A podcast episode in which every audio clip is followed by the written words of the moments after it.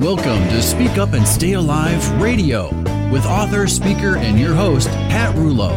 Serving you a generous helping of everything you need to know to help you and your loved ones stay safe during any doctor or hospital visit.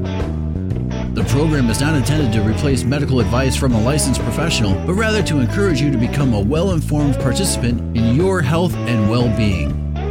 And now, your host, Pat Rullo. Hello and welcome. I'm Pat Rullo, the voice for patient safety, where each week we delve into little known healthcare and hospital hazards, as well as other fringe topics that affect your health and well being. I'm so happy you've taken the time to join me, and today I have lots to share with you. So let's dig right in, shall we?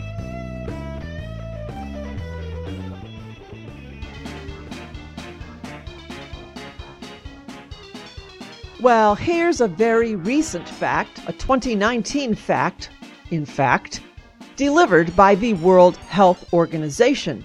Quote, one in every 10 patients is harmed while receiving hospital care. Four out of every 10 patients is harmed in primary and outpatient care. Unquote. Well, there's a whole lot more they have to say, but I think you get the idea.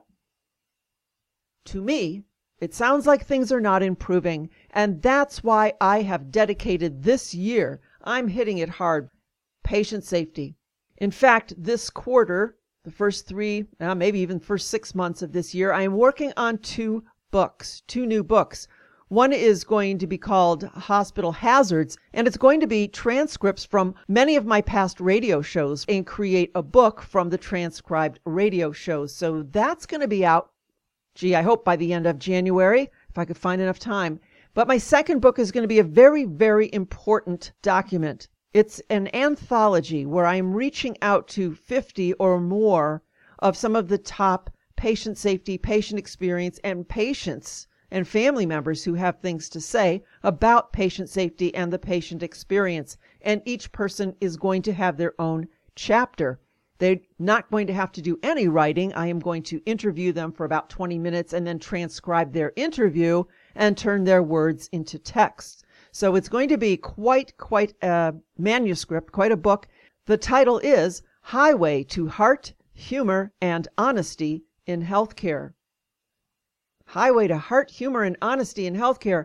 And I have just been so blessed to have Dr. Lucian Leape, the father of patient safety, a gentleman who's been around for many, many decades who has really kind of spearheaded the whole patient safety movement. He will be penning, he will be writing the foreword for this book. So uh, we already know going out of the gate, this is going to be a big time book. So that's probably going to be late spring this summer. But because of my dedication to patient safety this year, I just feel like I have to do all that I can to try to get the word out, including this radio show. So, with facts such as one in every 10 patients is harmed while receiving hospital care, and four out of every 10 patients is harmed in a primary and outpatient care setting, we really have work to do. And so this takes me back to some of the crazy situations that I had with my mom. And luckily, I documented so many of them because they, they were just so astounding and amazing. I thought, people aren't going to believe me. I have to write about this and talk about it. So today, I want to talk about a very convoluted patient experience that we had. Oh, I don't even know when this was. My mom passed away in 2016, so this was a little while back. I still see the same kind of tomfoolery going on, so I have to talk about it. Anyway, my mom one time had to have an outpatient procedure done called thoracentesis, which was to remove fluid from the space between the lungs and her chest wall. It's done with a needle and a plastic catheter where they insert it through the chest wall under ultrasound guidance, and within seconds, out pours what looks like Guinness beer on tap, just this nice head of foam, which the doctor told me was protein. Not very yummy. Anyway, I got to stay in the room to watch the entire process, but I'm getting ahead of myself. Here's how it started. My mom was getting out of breath again, so her cardiologist said it was time to get the pleural space drained. So this was becoming old hat as she had done it four times in the past two years. So the gal who was caring for my mom at the time called the hospital to make the outpatient appointment with the same doctor who has done it each and every time. And while making the appointment, she was savvy enough to confirm with the nurse that the same doctor would, in fact, do the procedure. The nurse replied emphatically, Well, he's the only one here that does that procedure. Well, cool. Then we're all set. Your appointment is at one o'clock, but be here at noon or earlier to do lab work. So on that Thursday, I took my mom, lugging this ridiculously heavy oxygen tank with one hand while trying to navigate my mom in the wheelchair with the other hand, my purse, a bag of medications, all wheels choosing to go in all directions but straight, and oh, did I mention it was raining? So by the time we got to radiology, I was thoroughly soaked and worn out, but that's okay, it only adds to the full experience. So they whisked us into the lab to take blood and by 12:05 we were done, left to sit and wait until one o'clock. I am not sure why we had to be there a full hour early, but whatever. So we sat and had to listen to the blasting television on the wall, an infomercial with Jane Seymour talking about a revolutionary life changing skin cream called, you got it, Crepe Erase. Do you have crepey skin? Then you need Crepe Erase. $59.95, but call within the next 30 seconds and it's yours for only $39.95. Plus, we'll throw in a bottle of this and a jar of that. And then three commercials in a row talking about medical malpractice. Do you know what the third leading cause of death is? That's right, it's medical errors. If you've been harmed by a medical error, call Borowitz, Horowitz, and no Morowitz. Then the next one Harmed by a pelvic mesh implant? Call Moose and Moose.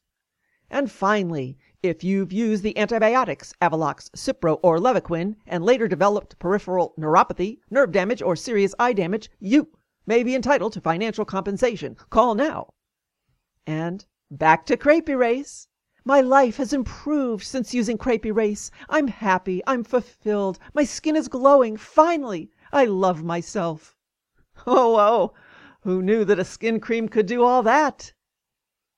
And wow, during that hour of filling my brain with useless nonsense, I watched the woman sitting across from us getting more and more agitated and vocal. She was there for a CAT scan, and when the nurse came over to her with two big bottles of liquid prep for her to drink, the gal asked her in a tone that quickly escalated to a loud and irritated pitch did you find my blood test results? Because I had my blood drawn on Tuesday at the lab across the street from where I work, and I called them and they verified that they sent the results to you on Wednesday at 12:15. I called again today and they assured me that you have them." The nurse looked unfazed. "No, we don't have them, but don't worry, we can draw blood right now." The gal jumped out of her seat. "No, you don't understand. This happens every time I come here. You never have my blood test results, and I'm not going to do another blood draw today. Why don't you just call the lab and ask them to resend?" The nurse, once again straight faced, "We don't have the number." "Well, you should have the number. Look at my chart from last time and you'll find their number on the bottom of my test results." Straight faced replied, "We don't have access to your chart but I'll go see what I can find." And off she trotted, never to return. Meantime this poor gal called home and asked her kids to scrounge around the kitchen counter to try to locate the lab's phone number. And this went on until my mom was called for her procedure at about 1:15. Talk about the patient experience!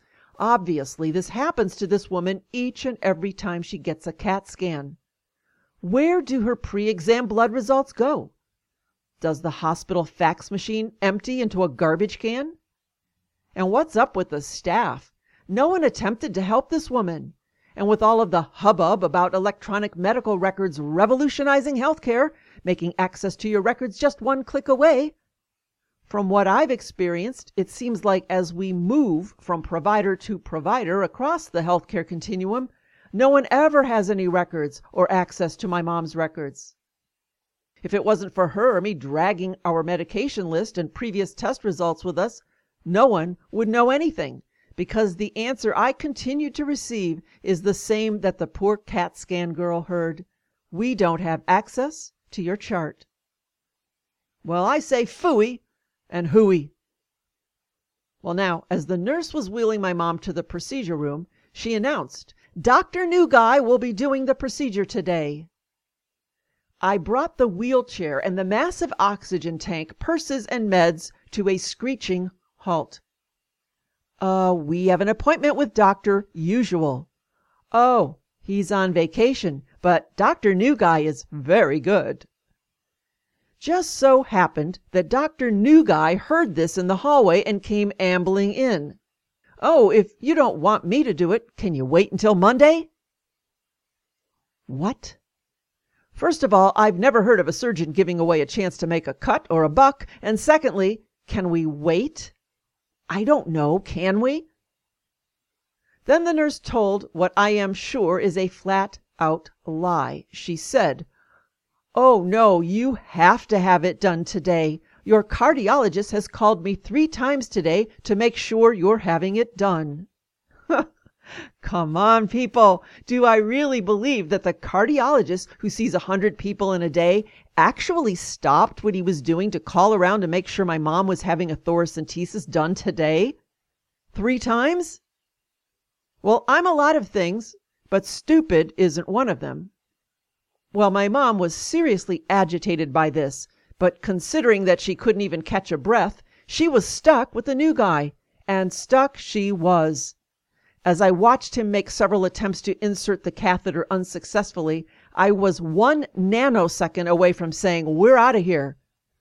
But again, I'm getting ahead of myself. What transpired before he poked around between her ribs several times was quite shocking to me. The nurse was in the room, and another gal whose role I couldn't determine, as she didn't bother to introduce herself, and so was the doctor. My mom asked, What side are you going to drain? Everyone looked around with puzzled eyebrows. The nurse said, I don't remember. We see so many people, I can't possibly remember what side they did last time. The no name nurse looked glassy eyed, and the doctor said, I think I read it was the right side. The nurse kept going on and on about how she couldn't and shouldn't be expected to remember what happened three months ago, until finally the voice of patient safety suggested oh, and that would be me why don't you look at her chart? What does the chest x ray show? So the no name nurse wandered out and returned. It's the right side. Now, whether she actually went somewhere to look at Mom's chart, or whether she went to the bathroom, I don't know. But wouldn't you expect, with all of the amazing and blazing radiation emitting rolling carts of wireless computers that blast through the hospital, that Mom's chart wouldn't be right there in the room for some accurate consultation? Well, between the bait and switch of doctors, with the nurse telling Mom's caretaker the usual doctor is the only doctor who does this procedure, to no one knowing what side to drain, to several painful attempts by Dr. Newguy to locate the space between the ribs, I realized once again nothing is changing. In fact, things may be getting worse. And how ironic that as I was forced to watch Crepe Erase, I heard three medical malpractice commercials talking about the very same things we talk about here on this program. Medical errors are the third leading cause of death in the United States. Well, in an hour's time, I saw some very real indications of why this happens. A gal's blood test results that never seem to find their way to the hospital. Nurses telling lies when making the appointment that Dr. Usual was the only one who does this procedure, then booking with someone else faking reassurance that the cardiologist was on speed dial all day out of concern, staff not knowing at the point of needle insertion what side was correct, no access to medical charts. We were lucky, and I use that word on purpose. With all of the circus like behavior going on, we were lucky that all went well. Now, I've talked about statistics about medical errors before. A John Hopkins study shows that medical errors in hospitals and other healthcare facilities are incredibly common and may now be the third leading cause of death in the United States, claiming more lives than respiratory disease, accidents, stroke, and Alzheimer's. Now, many people like to dispute those numbers, saying, oh, it's way too high. Well, think of this. Marty Makary, a professor of surgery at the Johns Hopkins University School of Medicine who led the research, said in an interview that the category includes everything from bad doctors to more systemic issues such as communication breakdowns when patients are handed off from one department to another. He says, I quote, it boils down to people dying from the care that they receive rather than the disease for which they are seeking care. Unquote. His calculation of 251,000 deaths per year equates to nearly 700 deaths a day, equivalent to a jumbo jet crashing on a daily basis, and we surely wouldn't put up with that, now would we? And get this the Centers for Disease Control and Prevention, the CDC, does not require reporting of medical errors in the data it collects about deaths through billing codes, making it hard to see what's going on at the national level. So, third leading cause of death, maybe second, maybe first in reality? In fact, a while ago, I interviewed chief toxicologist at NASA, and he has results that show up to 450,000 people dying at the hands of medical errors per year, and that's an old number. So in a decade, that comes to 450 million people, and that's not counting those who don't manage to die and are seriously injured. And then enters big business. Monsanto recently has been successful in lobbying to cover up studies that linked genetically modified corn with problems in the kidneys, liver, heart, adrenal glands, spleen functions. We've got big telecom, independent, peer reviewed studies that show that wireless radiation is hazardous to our health, yet our hospitals, nursing homes, rehab facilities are blasting sick people as well as unknowing staff to death. Mandatory vaccines? Why? Because an industry that kills 450 million people in a decade deem they are safe. Why? Because big pharmacy wants it that way. And big media stays silent, and there we go. Off into another topic for another show. I don't know. It may be time to get Borowitz, Horowitz, and no Morowitz on the phone. Listen to Pat Rullo and Speak Up and Stay Alive Radio. Stay safe from little known healthcare and hospital hazards. To learn more, go to speakupandstayalive.com. That's speakupandstayalive.com. Hi there, I'm Gina Murphy Darling, the voice of Mrs. Green on the airwaves. Mrs. Green's World is a global movement of ideas and actions made up of people who care about their own health and the health of this planet. If you're interested in things like clean water, clean air, clean oceans, or would like to know more about just what it means to live a sustainable life, you will love to hear what our guests from all over the world have to say. Please visit our website at mrsgreensworld.com to learn more and to become a part of our world.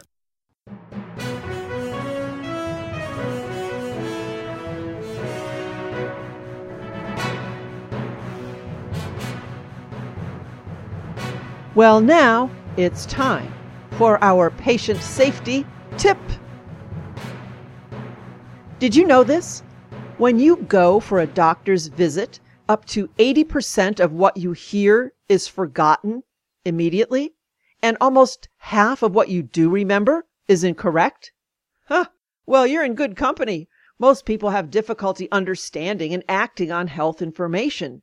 In fact, 36% of the population have difficulty using and understanding graphs and charts. And I would be one of those 36% because that is just not how I learn and understand information. Now, that's not to say that I'm not an intelligent person, but when I see a graph or a chart, I, I can't figure it out. I even have a hard time understanding cartoons in the newspaper. Pictures just don't help me. So for me and for everyone else, it really boils down to how the information is presented and how each individual processes that information, which leaves a lot of room for misunderstanding and confusion. Now, medical jargon also contributes to the problem. Here's an example. Here's Mr. Smith. He's at his doctor's office, and this is the conversation. Mr. Smith, let's review the results of your blood test. Your CBC, BMP, and LFTs were basically negative. You have prediabetes and a slightly elevated LDL, and since your BMI is 28, you should watch your diet and exercise more to prevent metabolic syndrome. Oh, and it's okay to keep taking an occasional NSAID with food for your idiopathic knee pain. Do you have any questions? Uh, no? Can you see how there will be a major disconnect here? Does Mr. Smith have any idea what he should do once he leaves? Well, Mr. Smith and you have rights. You have the right to understand healthcare information. And you have the right to demand, nicely of course, that that information that's given to you by your provider is in simple, clear, and plain language. You can repeat what you perceive to be the problem and the solution so your provider actually hears what you believe you heard. Here's something simple. It's an easy way to understand a medical problem. It's called Ask Me Three. It's three simple questions that hold immense power and can keep you or a loved one safe from medical harm. You can ask, What is my main problem? What do I need to do about it? And why is it important for me to do this?